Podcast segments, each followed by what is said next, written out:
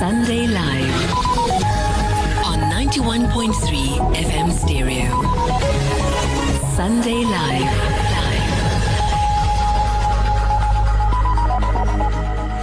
Well, welcome back. 23 after 7 in the AM. We know the COVID 19 pandemic has had a hard knock on effect on the economy, with many businesses faced with financial strain and having to cut down on staff. Uh, Tshikululu Social Investments has undertaken a social survey of NPOs around South Africa to assess the effect that COVID 19 has had on this crucial sector. Joining us online is uh, Dr. Zorina Dharsey, Director of the Primary Science uh, Program. Firstly, to unpack this discussion, Dr. Zorina, Assalamu alaikum and good morning.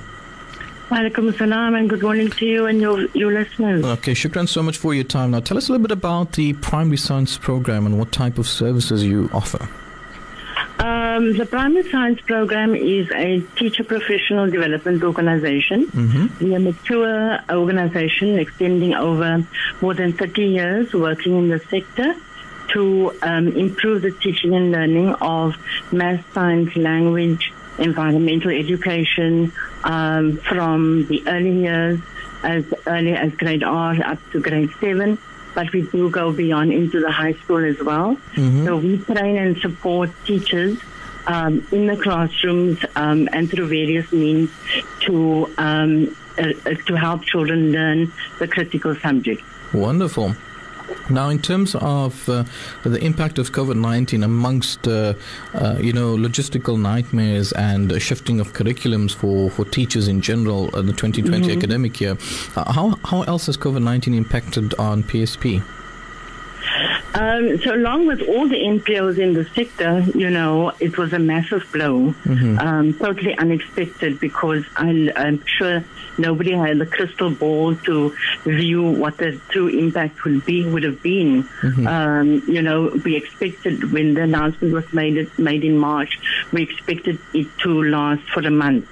And that was a sacrifice we would make. Mhm. But uh, lo and behold, here we are, and we're several months late, and it really impacted not only on the funding, fundraising, um, but also the kind of work we're able to do with teachers. Because all our workshops are were practical, hands-on, um, because we believe that teachers need to experience uh, certain concepts uh, for themselves using manipulative and various resources before they can go and implement in the classroom. So that was a big um, uh, a challenge for us to overcome. But we've managed, alhamdulillah, for to to transform ourselves in, in the way we work with teachers. But um, along with all the other M- NPOs in the sector, it's a knock-on effect from business. Uh, we are dependent and wholly reliant on funding from businesses. So when businesses close or collapse, you know, the, it's like a domino effect.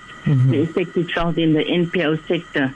And um, especially here in the West Cape, it is, it, is- it is particularly challenging given the shrinking pool of funding um, in, in, in this province in particular because um, or the money is more in the north sector of, of South Africa rather than in the Western Cape. So, in all fairness, you know, uh, it's, it's hard, very difficult, and not uh, it's morally challenging to compete with um, with orphanages or old age homes or social needs or economic needs. You know, to say now we need funding for teacher professional development, um, which is more of a long term impact that you're hoping to achieve. hmm hmm Wonderful. Now, with businesses, you know, uh, um, unable to maintain sustainability, NPOs un- un- uh, unable rather to maintain uh, effective fundraising, uh, you know, campaigns during this lockdown period. Were you able to do fundraising during this lockdown? So we employed various strategies, and on this, um, I must emphasize, you have to have proper financial processes in place, um, and you need a good, a good, strong um, financial manager or finance manager, which we have in the form of Glenda Barnes, and she has kept an eager eye on our finances. Um, and then what we did was when we realized that the the true status or nature of the status, what we, we took a view of all our finances and did some strategic, um, um, we employed some strategic decisions around how we would do, would do um, the finances. So we cut cut in certain areas and we developed in other areas. So um, that kind of agility is built into your finances if you have a good, strong finance manager. Mm-hmm. Um, but we, we, have employed various other strategies, um, which w- we were grateful that the staff embraced with salary adjustments um, where it was necessary.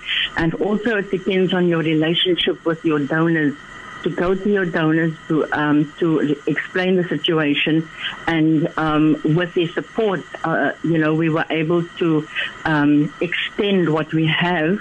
So you, you plan, you cut according to your cost and you plan very carefully around your finances, but to also it's important for us to retain the resource, the human resource we had built up over the years. We didn't want to just um, take the decision to let people go or cut staff, and so we we worked very hard, vigorously, to maintain the strong people we have in our team. Wonderful.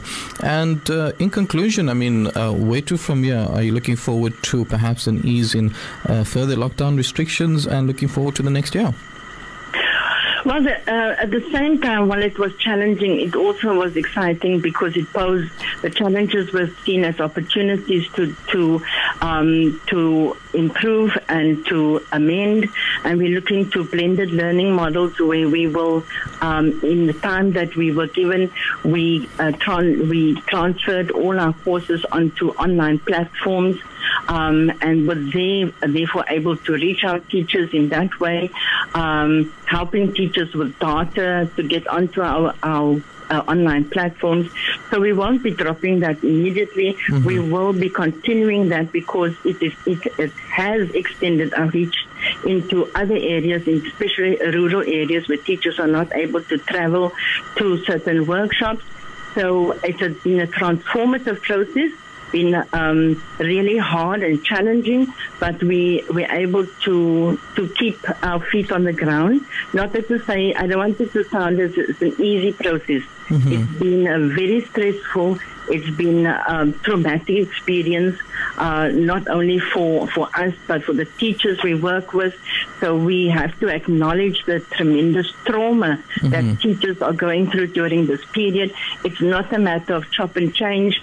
Uh, the conditions in schools are um, very, very challenging in terms of the teacher absenteeism, learner absenteeism, lack of internet, lack of facilities, lack of certainty, and that the lack of certainty must be the main factor that must be undermining and affecting all teachers' work in schools currently. Absolutely. Well, I, one can uh, applaud and commend you for maintaining that excellent standards throughout the difficulties and challenges.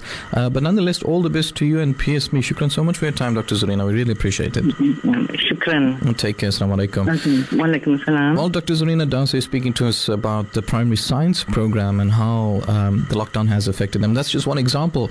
But now we shift focus to um, Tshikululu Social Investments. They undertook a survey of NPOs across South Africa to assess the effects of COVID-19, which has uh, that has impacted this sector uh, in a very negative way. Joining us online uh, is uh, Tamika Mtegha, investment analyst at Tshikululu Social Investments. Good morning, Tamika. Good morning. How are you? Uh, awesome stuff. Thank you so much for your time this morning. Now, tell us uh, a little bit about uh, the structure of this survey. How many NPOs took part and uh, uh, the nature of it?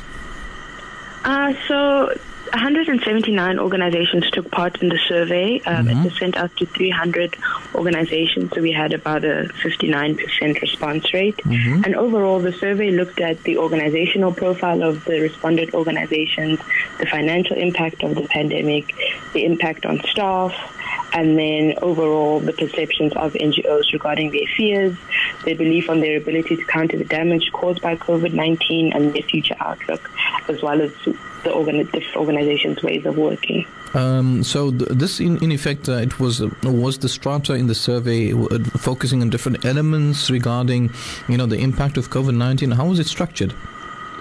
Yes, so it mainly looked at the financial impact of the pandemic. So the okay. report goes in depth onto the impact on incomes of organizations, donor relationships, um, organizations' use of reserves, applying for financial relief from various sources, yeah, etc.